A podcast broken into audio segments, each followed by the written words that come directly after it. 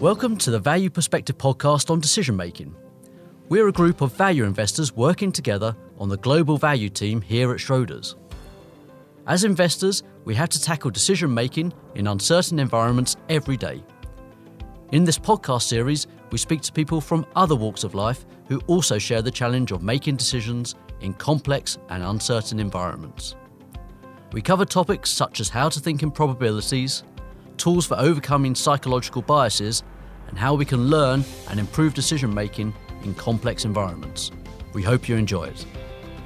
This podcast is for investment professionals only. The value of investments and the income from them may go down as well as up, and investors may not get back the amounts originally invested. Past performance is not a guide to future performance.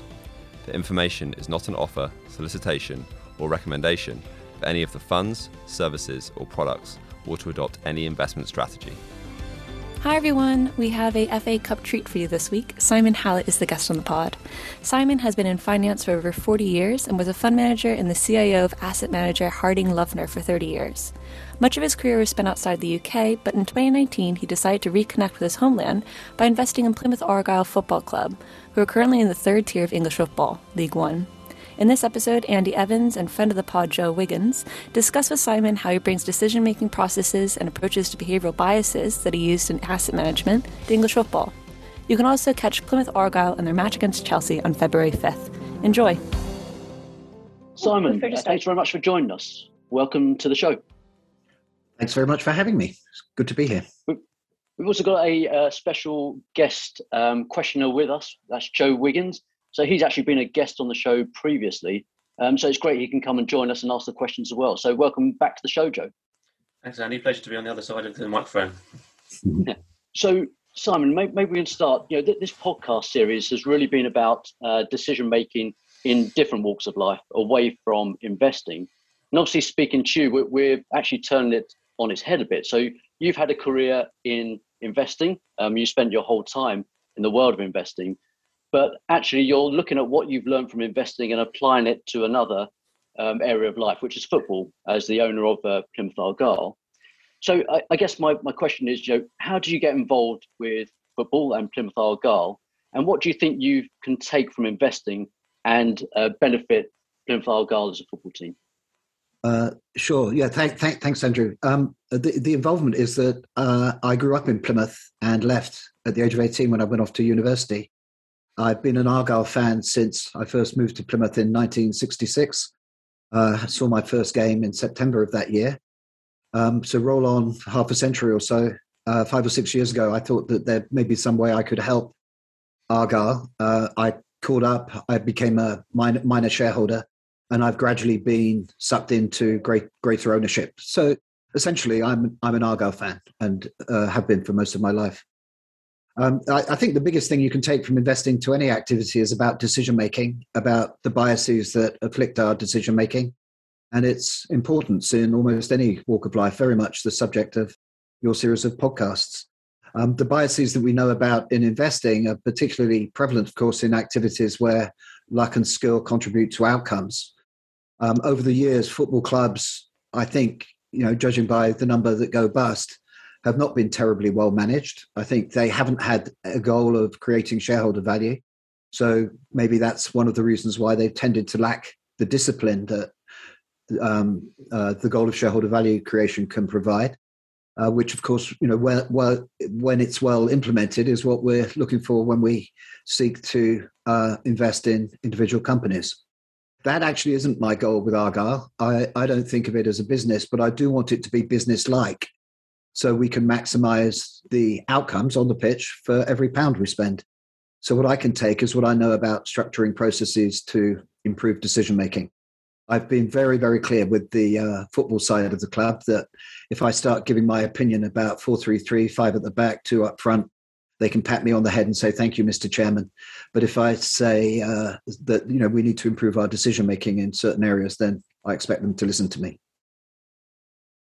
football and investing both have elements of luck and skill, as you mentioned, but probably sit at different points on that spectrum. So different amounts mm. of luck and skill in in each activity. And how do you think they differ in that regard, and, and how do you adjust your decision making approach to take account of that? Yeah. Um, they're definitely at different points, but I don't think those points are terribly far apart. It probably depends on your time frame. So football has an outcome once a week, whereas investing is obviously a more continuous process. Maybe, we should just check our portfolios once a week. Um, in which case, I think we'd see more randomness in portfolio results than even in in football. Um, so I, I think the similarities are much more important than the differences you know, they both suffer in particular from uh, resulting, or what Annie Duke calls resulting, um, which is judging the quality of a decision by its outcome. They both suffer from pattern seeking, seeing causes where there's just randomness. Uh, they suffer from extrapolating from very small um, amounts of data. And I think it all adds up to um, an inability to make decisions that would benefit outcomes in the long run. So, you know, the, the other main thing is that in investing, we recognize that a portfolio is different from a collection of individual securities. You know, there are, there are interaction effects that can reduce risk for a given amount of expected return. And it's very much the same when you're recruiting for a football team. If you simply went out and bought a squad of cheap players, you'd end up with nothing but goalkeepers. Goal, goalkeepers tend to be systematically underpriced relative to their contribution to results so the big difference, I think, is that running a football team is much more like being an activist as opposed to just an active investor. So you select your playing squad to fit, to fit your playing philosophy, and you then try to coach constant improvement. I think that that's that that's really the kind of similarities and differences. Great, thank you. And one area I spend probably too much time thinking about in investing is is time horizon yeah. and trying to encourage long term thinking similar to investment as well. You have in football, you have lots of competing time horizons. So you as an owner, we think about the long term health of the club on five, ten, maybe more uh, year view. Manager a few seasons, maybe less uh, before they get the sack. Players thinking about individual seasons, fans thinking about the next game. So you've got all these this confluence of competing time horizons, and the owners will be very different potentially to the ones used by fans or, or players. How do you manage that conflict in in football, and how consistent is it with the, the challenges of managing client expectations and, and long term investment yeah. outcomes? Yeah. Uh, well, f- firstly, I'm both a fan and an owner, so I suffer. I suffer both, you know, caring about what's happening on Saturday, and as an owner, feeling responsible for what happens on Saturday. So the the kind of conflict between the short and the long term are even worse actually when you're an owner. And I think the evidence is that too few owners uh, do think about the long term, that they they act much more as as fans. But the the simple answer, Joe, is you know it's by constant exaltation, um, uh, which really means constantly trying to communicate with your client base, with your supporters. In the case of football, so what we've done at Argyle, we've published uh, and it's available on our website our kind of vision, our values. Uh, we've talked at length about our strategic goals and our long term, by which we meant five year mission, which has been to be a sustainable club in the second tier of English football, the Championship. So our fans realize that it's a long term project. Now, the big difference is, of course, that we've been winning in the short term. and th- this, again, is very, very similar to running an investment business. So, you know, my firm has a very good long term track record. We have a brand that's very closely associated with thoughtfulness, with integrity, with long term thinking. And our clients all understand that we accept the inevitability of periods of underperformance shoot of good long term returns. Yet we tend to lose assets when short term performance is poor. And I, am sure it's going to be the same with football. So that that that that's the customers. It, it's constant constant exhortation, but I'm not confident that it's that it's going to work. When it comes to the decision makers, whether it be a portfolio manager or a football manager, I think one thing that you know senior management ownership can give is that they are secure that they won't lose their job because of short-term outcomes. And, and at Argyle, this is particularly important because uh, a large part of our long-term strategy depends upon our uh, successfully running our academy and getting young players into the first team um, football managers tend not to like to risk putting in young, young and inexperienced players, despite overwhelming evidence that the net impact, even in the short term, of doing so is trivial. But the long term opportunity cost of not giving a chance to young players is very high. Uh, so, you know, in, in, behavioral terms, it's a, it's a good example of how people undervalue opportunity costs and how acts are considered worse than omissions. So, you know, one, one thing we've done is that we, we actually have a new manager as of um, actually less than a week ago. Um, he's just 37 years old. He's in his first managerial job, but we gave him a three and a half year contract. So he's got plenty of job security. And of course, we've given ourselves a financial incentive to stick with him even when the going gets tough. And how do you think fans have reacted to setting out a long term strategy? And, and when you make long term decisions like the one you just mentioned with the new manager, do you do you check message boards to see what the reactions of fans has been to that type of choice? Yeah, we have people at the club who check message boards more systematically than I do, but I tend to look around. Uh, but again, you know, it, it really comes back. It's the same in investing. Your clients all want you to take a long term view. Um, they all admire you for having taken a long term view in the past. Yet when the going gets tough, you tend to lose assets. You, you know, you, you know what it, I mean. I think everybody, probably most people listening to this podcast, know that know what it's like. That um, clients of investment managers these days, I think, are sophisticated enough to know that they should not take assets away from managers after a period of short-term underperformance. Yet they still do. So you know, we we we never get fired for bad short-term performance, but when short-term performance is bad, we tend to get fired. Um, so I think it would be the same in football. That as much as they respond positively to our thinking about the long term, to our taking the resources we have and uh, putting them towards you know the long term future of the club through investment in the academy, through investment in our infrastructure. That um, if short term results turn sour, uh, we'll we'll we'll we'll suffer from from that in terms of lower attendances and in terms of a kind of less favourable opinion of the way we're managing the club. One thing we found, and um, you know, this is true in the investing industry, but but also you know this has come out in the podcast series as well that it's kind of quite easy to identify behavioral biases, but it's often quite difficult to put it into practice. I, I guess the question for you is, you know, how do you actually put these um, good decision making into practice? How do you create a good decision making environment at a football club? Well, you're, you're absolutely right, Andrew. And I've, I've been very uh, careful to, whenever I talk about uh, behavioral finance, about you know cognitive biases in public, I'm very clear to say that there's nothing we know at Harding Loevner that's not freely available from you know listening to podcasts such as the one such as this one from reading the books written by the people who appear on these podcasts. We we know nothing that is not freely available or or, or at least available at very low cost. But what where we've been successful at the investment firm is by putting it into practice over the last 25 30 years so your competitive edge uh, comes not from what you know about decision making, but about whether you can put it into practice. And I think it, it's very clear to me that the the parallels are tremendous here. That you know it's taken me 20 years as chief investment officer at Harding Loevner, or it took me. I'm no longer a chief investment officer, but it took me 20 years to improve our decision making processes gradually uh, I think they can still be improved. That that is also a continuous process. But I didn't start that project with a clear idea of how the investment process would end up. You know, I learned, we learned as we went along. We learned what worked, what people would accept, what people resisted.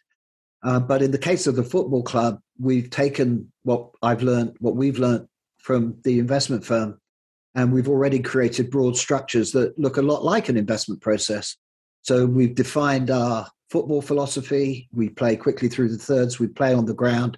We play attacking football where you know we accept that we're going to concede goals because of the space we're creating at the back.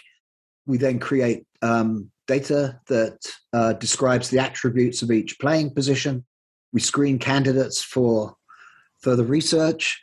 Uh, we then build a portfolio of the candidates that we've identified. It's very, very similar to almost any bottom up investment process that starts with an investment universe um, and ends up via doing company research with a portfolio of stocks. A big difference between football and investing is that in football, there's no model for valuing players. We only see prices. at least in investing, we have a broad model and subject to flaws, but you know, most bottom-up investors at least believe that a company is worth the net present value of its cash flows. And you know, we kind of have a at least a broad understanding of the kind of discount rate that we should be using to discount those cash flows. It's not the case in football. There's no concept of the uh, actual underlying value, the cash flows that a player can generate. They're just beginning to be the first inklings of some way of thinking about it, but it's really, really in a very naive state at the moment. And that's a specific case of a more general issue. You know, football tends to be run by, in quotation marks, proper football people. Um, there seems to be very little by way of um, an economic way of thinking. And I don't mean thinking about macro or even microeconomics.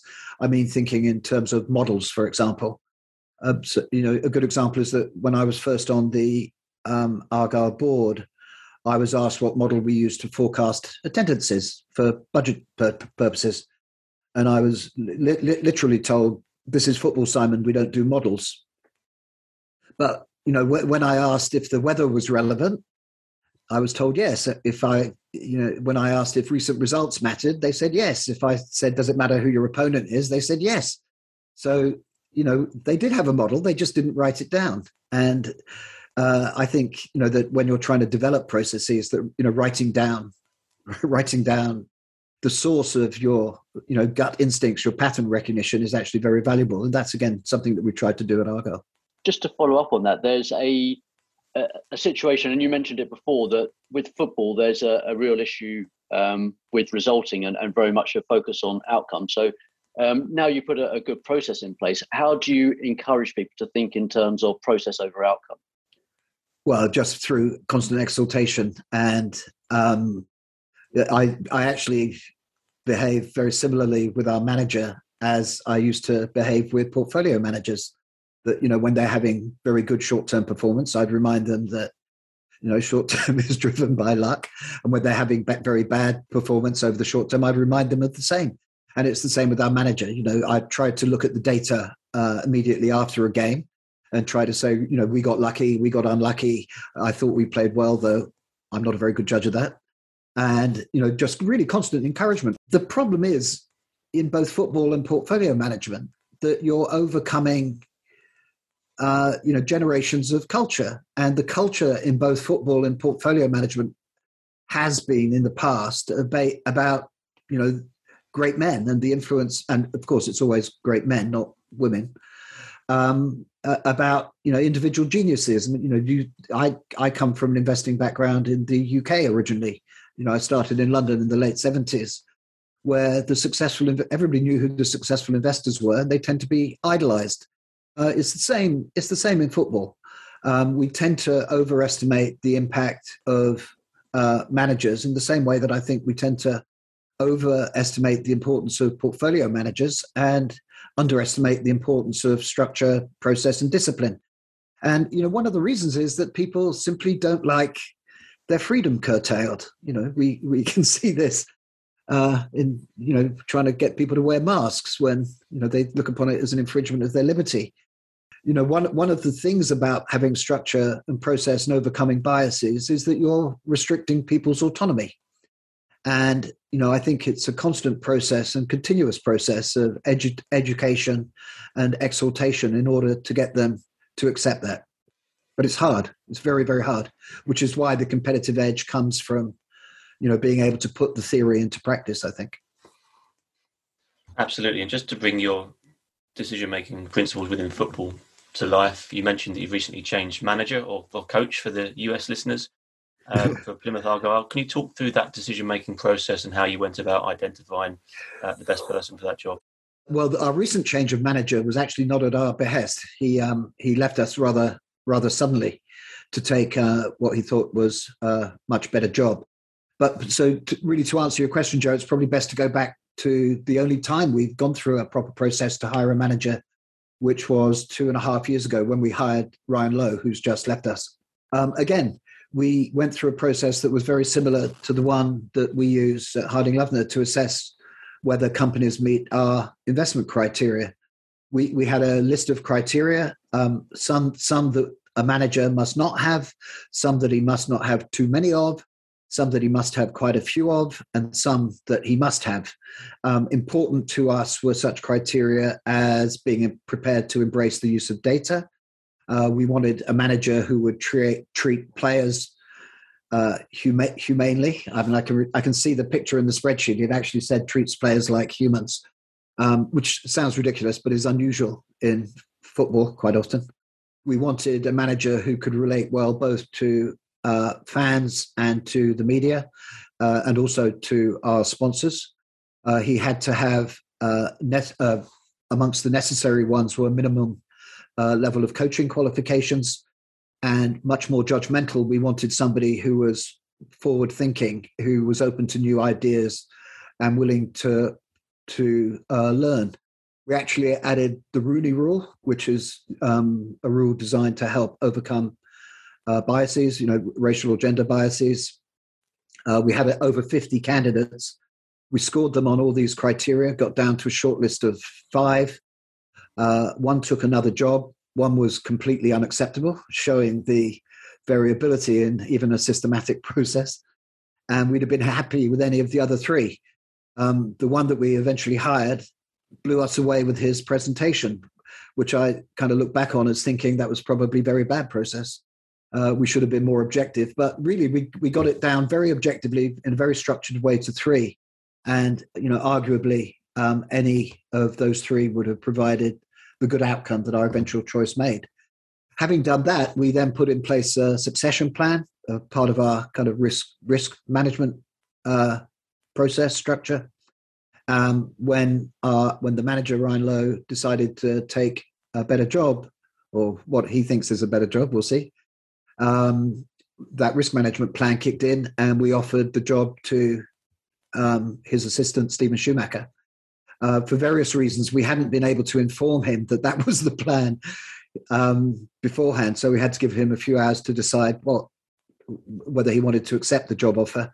Um, otherwise, it would have been extremely seamless. But it it took you know it took us um, all in all about 24 hours to implement. So very very good. Well, we'll see whether Steven ends up being a very good manager. I obviously am confident he will. But in terms of process, it was a very very structured, very disciplined one that um, our fans have actually uh, responded to well. Thanks very much. That's really interesting. Um, you, you, touched on this a couple of times already, um, and that's the, the data side um, of football. So obviously, as with investing, lots of data available um, for, for you in football, and you've obviously referred to people being quite slow to adapt uh, to models and think about the world in a slightly different way from the old school way of thinking about football. But we know that there are clubs out there who are obviously focusing on a Moneyball style analytics approach um, to, to, data. So, can maybe you touch on um, you know, how you've approached data and how you want to bring that forward to the fore at Plymouth? Um, and I guess a tied that is how do you identify the right players using that sort of structure? Well, again, very very similar to investing. So, I mean, at Plymouth, we at Argyle, not allowed to call us Plymouth. Um, at Argyle, we um, we have said that we are going to become a data driven company when it comes to recruiting. We're going to be more objective about assessing, you know, opposition, and we're going to be more objective about assessing our own results. So we're slowly introducing the the use of data into Argyle, and actually, our last recruiting season was very successful, partly because it was the first one where you know the use of data was completely uh, embraced. As I said before, I look upon how you recruit um, being very similar to how you select stocks for your investment process or for the research part of your investment process. Um, you know, people forget that the Moneyball approach to recruiting, as um, you know, Michael Lewis described was happening at the Oakland A's under Billy Beane, the general manager, was about overcoming biases and exploiting other people's biases to acquire underpriced players. It's very similar to investing, where you know, I'm an active investor. I think we're all active investors, and active investors believe that markets are modestly inefficient. I believe that those inefficiencies are at least in part caused by behavioral biases. They're much more prevalent in football, though. I mean, and thank goodness, um, it means that at Argyle we'll be able to compete effectively by being smarter, not by spending more money on the squad. So, you know, we thought about this a lot, and it's really been the area where you know I've insisted as owner that you know this is the one thing I know about. This is the one thing that I know will work, and um, it's the one thing that I insist we do at the club. So uh, it's we've begun that journey, and uh, so far so far it's worked worked out that the football side, which tends to be the most resistant to embracing objective data, not relying on their instincts, uh, are now uh, are now on board, and you know we're making quite a lot of progress. I think. I have to say though that again, people like to see good examples in action, and the fact that Brentford, who amongst lower league clubs were the first and the most aggressive to introduce, at least in part, a what we'll loosely call a money ball approach to recruitment. I think Brentford would say that that was only part of it, and so would I, by the way. Um, that you know they they're now playing in the Premier League, competing fairly effectively in the Premier League, and it's been you know a remarkable uh, uh, progression for them. And I think that that helps persuade people that this is the right way of going about things. In investing, we, when we talk about edges or advantages that, that certain investors hold, um, the obvious question or rebuttal is always, well, that edge will just be competed away. Yeah. So, so we think about data and analytics in football. Are we at a stage where it's still new and still an edge or advantage to look at make decisions through that lens, or is it a case where it's so widespread now that it's just you have to do it because everybody else is? No, I think I think people are paying lip service to it because everybody else is. So you know, most clubs have a data analyst, or they have at least you know, maybe, maybe even a data analytic team, including in the lower leagues. But um, data analysts, at least in the lower leagues, tend to be people who kind of chop up the video for the manager to look at on a Sunday or a Monday um, after after every game and produce video for uh, the next game. Uh, they're not data analysts as you know we would understand them, or not always. Uh, and actually, at Argyle, we use an outside service in addition to having two data analysts on staff. Um, but we use an outside service to help us with it. I, I think that it takes decades for these things to be um, arbitraged away, these inefficiencies to be arbitraged away. You know, I, there's a very good um, uh, panel at the Sloan Sports uh, conference that they have at MIT, where Richard Thaler um, interviews Bill James and I think a couple of um, GMs, general managers from uh, basketball, and he asks the question, you know, why does it? Why did it take so long for the three point shot to become so popular. And you know, the three point shot. Actually, I think just yesterday, Steph, Stephen Curry from the Golden State Warriors became the uh, NBA's highest ever scorer of three point shots. But we knew 30 years ago that you know the expected return from a three point shot was greater than the expected return from a two point shot. You know, and we've known for 20, 20 years, I think, Michael Lewis's Moneyball book came out, basically outlining how the Oakland A's managed. And at the time, everybody said that's not that can't happen in basketball. Then it happened in basketball. People said it can't happen in soccer, and it's already begun to happen in soccer. That the most successful soccer clubs, I think Liverpool being a very good example of, of a wealthy club, but also Brentford had a less less wealthy club. It's, they don't mind me referring to them as such um, have demonstrated that this approach works. But it takes it takes decades for this uh, inefficiency to be arbitraged away, which which doesn't mean that you don't need you know constantly to or continuously to try to improve your decision making processes. I think it's the same. I think it's the same in investing. You know, I've often observed. You know, I, I assert it myself. I know nothing that is not freely available. You can get the complete works of Michael Mauboussin for 50 bucks. And frankly, you don't need much else. But turning it into into practice is what's so difficult. You're overcoming human biases. I, actually, I think um, we we've seen we've seen recently that even the elite clubs can make decisions based on limited data sets, extrapolating. Uh, you know, the the the recent well, both the uh, signing and the sacking at you know Manchester United, one of their manager um, were examples of, I think it's fair to say, of poor poor decision making processes because we can identify the biases that they were they were uh, that that were acting upon them when they made that, that decision both to give a long term contract to Ole Gunnar and to eventually fire him. Yeah, we we, uh, we definitely discussed that on the, the podcast um, that myself oh. and Joe did uh, a few weeks ago. Yeah. Oh, yeah. Great, um, great, great example. Yeah. Um, d- just tied in with, um, with with this process and data, how does the academy come into it? Because I think that that's slightly different from investing. You don't have your you can grow your own stocks um, in, in, your own backyard. So yeah. it, it, in some ways, it, it, changes the framework a bit. And obviously, you need to have a very long term view uh, to see the, the benefits of that. So, how, how do you think about um, the academy in, in that framework? Well, I tried to justify it in terms of good decision making and the kind of long term future of Plymouth Argyle, but I ha- I'm a fan. And I've spent a lot of money on Plymouth Argyle, and I'm allowed to do a few things uh, because I'm a fan. And I think that uh, having an academy is fantastic for the club, it's fantastic for the fans, and it's fantastic for the community in which we operate. So, you know, Plymouth Argyle is the most southerly and the most westerly of all the clubs in English football maybe even in Scottish football, certainly the most southerly. I think we might even be the most westerly of even the Scottish clubs.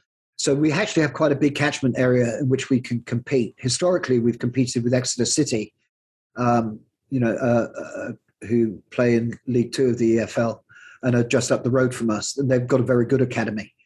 Um, but it's a big catchment area. We can have influence. We're investing in centres of excellence in Cornwall and in Devon.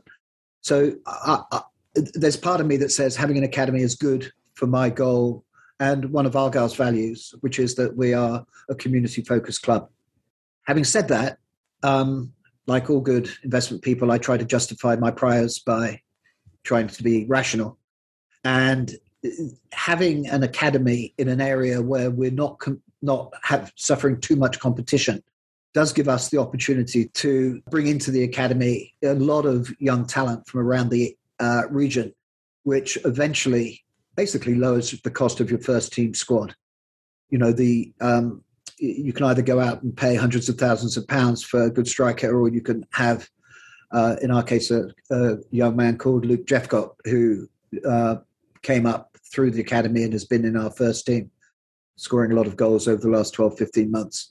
And you know that has saved us money. It also enables us to build a financial model where we have a portfolio of players that have been sold on to you know clubs more willing to pay high fees for them and eventually that will reduce the variability in what in football is called your fortune income so when you're doing budgets in football you do you know you uh, you think about what you're going to get in terms of media payments subsidies from the premier league attendance uh, match day income other kind of hospitality things and then there's the role of complete chance. You know how you do in the FA Cup, whether some some other club comes in and makes a bid for your player. Essentially, you can't budget for it.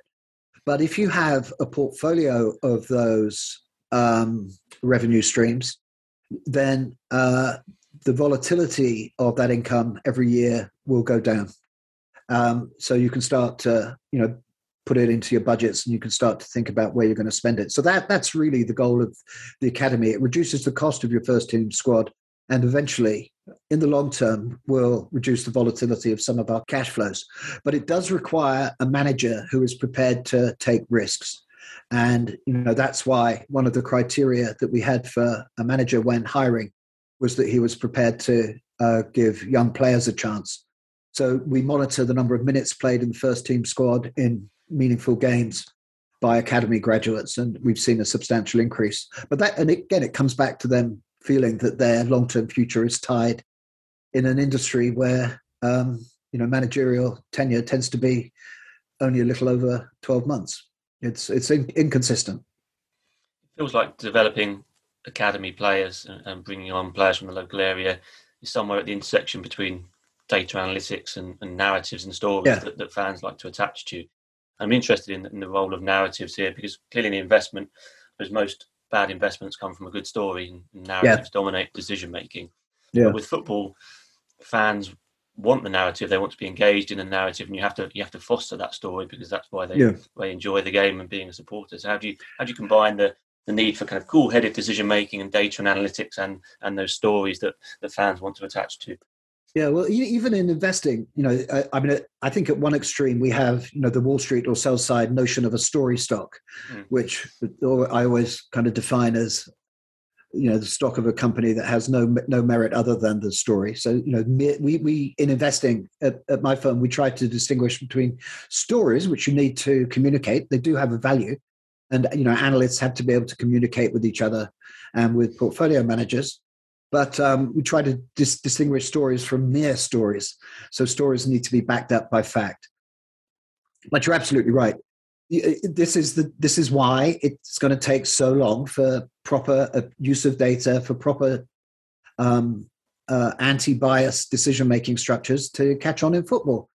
Because football should be i mean all sport is about drama. All sport is about narrative. All sport is about you know arguing uh, over over a pint in the pub afterwards. You know, it's I, I would hate if uh, if all the drama was driven out of uh, any of any sport, let, let alone you know the one that I care about most, football.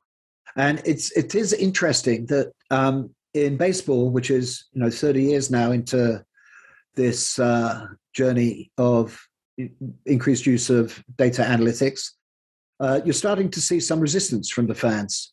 Um, you know the fans are starting to say there's too much data being used. Uh, it's leading to some of the aesthetics of the game uh, being lost. And you know, again, you're, you're really at the intersection here of poor decision making, aesthetics, and analytics. Um, I, I, I honestly don't know the answer, Joe. I I would hate for the narrative for the stories to be driven out of football. Uh, and again, you've got to remember that I'm a fan as well as an objective owner trying to create shareholder value in a company. Just to um, just to put my Gigerenzer hat on for a second, how much do you value gut feel in decision making from your experience in football? Very little. Um, uh, now, I think even Gigerenzer would say that you know gut feel is something. It's essentially pattern recognition. So at this stage, what I'm trying it's, it's a bit like that story I told story I told about the uh, modeling of um, weekly attendances. You know, if your gut feel is that the attendances are going to be high, let's disaggregate why. You know, let's let's try to disaggregate from your gut what the pattern that you're seeing is, and it's probably going to be something about a weather forecast, your recent results, your position in the league, who the opposition is. So I I kind of take the side that says that you know Gigerenzer is right, but so is Kahneman and you know gut, gut feel can in many cases be uh, disaggregated into uh, uh, aspects of a pattern that you recognize and that really should be identified. And that you know that really is part of what i was talking about earlier that good processes good decision making processes and their adoption really lead to uh, restriction in people's autonomy. You know you're saying I'm I'm going to put an algorithm instead of gut feeling, but we're going to derive that algorithm from you know how you come how you actually come to your decisions. But we know that people suffer from algorithm aversion, so it's not just restriction of freedom; it's algorithm aversion. But uh, uh, no, I, I certainly at Argyle we're at the stage where we kind of allow people to have their gut feels, but we try constantly to have them say, "Well, what was it about him that that uh, attracted you to to that player or or that made you think that you know we we we played well even you know what was it what was it that uh, led, led you to that gut feeling. Thank you. So uh, simon this has been really uh, fascinating. We're, we're, coming towards the end of our questions so it's it's now time for our our two signature questions. So the, the first one is um, and it's always the most difficult one uh, can you give us an example of a mistake in the past that you made which has been down to poor process rather than just the outcome? Yeah. Um, I think, if you, if, first of all, forgive me, I'm going to go back nearly 25 years, um, but it was tremendously influential on on how we structured our uh, investment process since then at Harding Loevner. Um, in the late 90s, we had a bad year of performance after seven or eight years of doing well since our founding in 1989 and expanding our investment team. Uh, so 97, 98, we had a bad couple of years. We lost a lot of clients. It was threatening to our existence. Um, more relevant, it led to a lot of finger pointing and the kind of first signs of a culture of blame, which you know I've always thought is one of the most damaging things you can have at an investment firm or any organization making decisions under conditions of uncertainty. So we realized that our investment process had completely failed us, um, and we we it, it was a very old fashioned one, uh, consensus driven, and we decided that that was no longer adequate. So we took steps to remove the need for consensus at any stage of the investment process, increase individual accountability, and increase transparency. And we also realized that the team itself, which was lar- largely made up of people we knew and trusted, who were our friends, uh, was inadequately diverse. As you as you as you know, our friends tend to be people like ourselves, and we looked around and we realized we were all of similar age, similar gender, similar ethnicity, and so on, similar backgrounds. So we took steps to um, uh, diversify our, our decision making, as well as to disaggregate all stages of the investment process. We started started hiring strangers. Um, so really, it was a period when the flaws in our entire process were laid bare, but it, it coincided with the literature on decision making entering the popular domain, and we were able then to learn from what was coming into the popular domain and make changes to the process consistent with what the academics were telling us about, you know, how to structure good processes. And it's been gradual, but that really was the beginning of it. It was almost a complete failure of process. It's very interesting. And out of interest, how long did it take to turn that all the way around? Still happening. To, to build, right? Still, still happening. No, it's um, yeah, 25 years. Um, and it, yeah, no, it really is still happening. I'm, you know, I'm no longer chief investment officer, but my uh, successor is obviously uh, up to date with the literature and so on. And I, you know, as, as you can tell, I love this stuff. So I spend a lot of my increased spare time reading about stuff and passing on to on, on to Harding Loevner's new CIO. Fascinating, thank you. Um, and then our final one is: uh, Do you have any books uh, recommendations which you think we will would be worth us reading? I do. Um, so Robert Caro is a biographer who has written four enormous volumes, uh, and a fifth one, I believe, is coming out. I hope next year, uh, which is a biography of Lyndon Baines Johnson. Uh, so I think you're looking at 5,000 pages in total. I've read all of them twice. Uh, but to spare your listeners, I'll recommend the third volume, which is called Master of the Senate, which covers mostly the period from the mid 50s through the mid 60s. Um, so it's a biography of LBJ, uh, who, of course, was the president who took over after the assassination of John F. Kennedy. Um, it's really, though, a social and political history of the US in the first half of the 20th century. And it's absolutely wonderful at explaining how the aftermath of the Civil War led to very little improvement in the political and economic welfare of formerly enslaved people. Uh, it goes a long way to explaining why institutional racism has had and still has uh, a dreadful influence in the United States. Uh, it happens to be something that I care about. And interestingly, for behavioral finance people, it changed my mind about a lot of a lot of things um, in that in that do- domain, uh, a domain that I happen to uh, think about. So that that's a pretty heavy, pretty serious. It's actually superbly written. It reads it reads like a novel, and it really the the story of LBJ really is an extraordinary story, and I I would commend all four volumes, but I realise that may be being a little bit too optimistic. Um, on a lighter note, um, lighter when it comes to decision making, you know, I, it, it's it's probably the most popular one, along with Kahneman's Thinking Fast and Slow. But I really like Annie Duke's Thinking in Bets. Uh, but you know, the topic today has been sports and decision making, and uh, by far the most fun book about that, I think, has been The Success Equation by Michael Mauboussin. Yeah, no, fantastic book. So thank you very much for those recommendations. Simon, it just leaves me to thank you very much, and I hope uh, Argyle have a good rest of the season. Thanks very much. Thanks for your interest. It's great to talk to you. Yeah. And thanks very much, Joe, for joining. Yeah, thanks, Joe. Thank